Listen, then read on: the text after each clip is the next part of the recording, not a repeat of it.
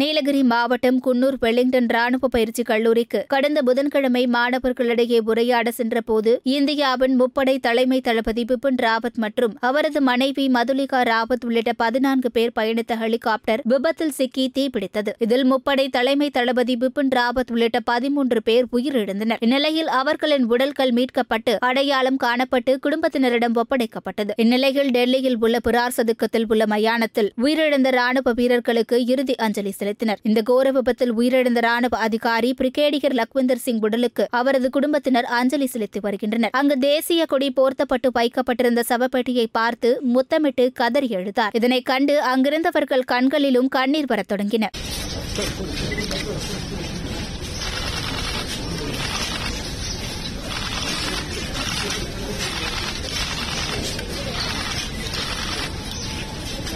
Thank you.